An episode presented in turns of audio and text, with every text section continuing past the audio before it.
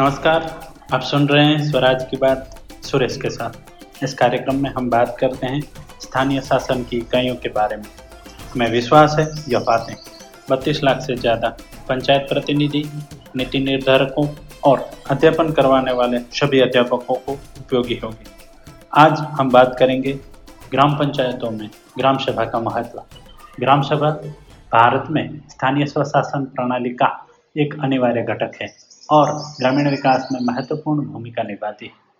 ग्राम सभा, निर्णय लेने की प्रक्रियाओं में सभी पात्र ग्रामीणों की सीधी भागीदारी के लिए एक मंच के रूप में कार्य करती है। यह उन्हें अपनी राय व्यक्त करने, चिंताएँ उठाने और विकास पहलों की योजना और कार्यान्वयन में सक्रिय रूप से योगदान करने का अधिकार देती है। ग्राम सभा यह सुनिश्चित करती है कि विकास संबंधित निर्णय पूरे समुदाय की सामूहिक बुद्धि से किया जाए।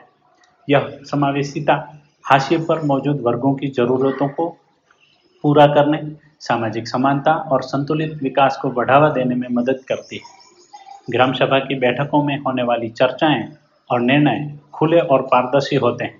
यह स्थानीय अधिकारियों की अधिक जवाबदेही को बढ़ावा देता है और यह सुनिश्चित करता है कि सार्वजनिक धन का उपयोग समुदाय के कल्याण के लिए कुशलतापूर्वक और प्रभावी ढंग से किया जाए। ग्राम सभा की बैठकों में ग्रामीण अपने विशिष्ट आवश्यकताओं की पहचान कर सकते हैं और उसके अनुसार विकास परियोजनाओं को प्राथमिकता दे सकते हैं। यह दृष्टिकोण लक्षित और मांग संचालित विकास हस्तक्षेप की ओर ले जाता है। ग्राम सभा चल रही परियोजनाओं और पहलों की प्रगति की निगरानी करती है। यदि आवश्यक हो तो समय पर प्रतिक्रिया और पाठ्यक्रम सुधार को समक्ष सक्षम करती है।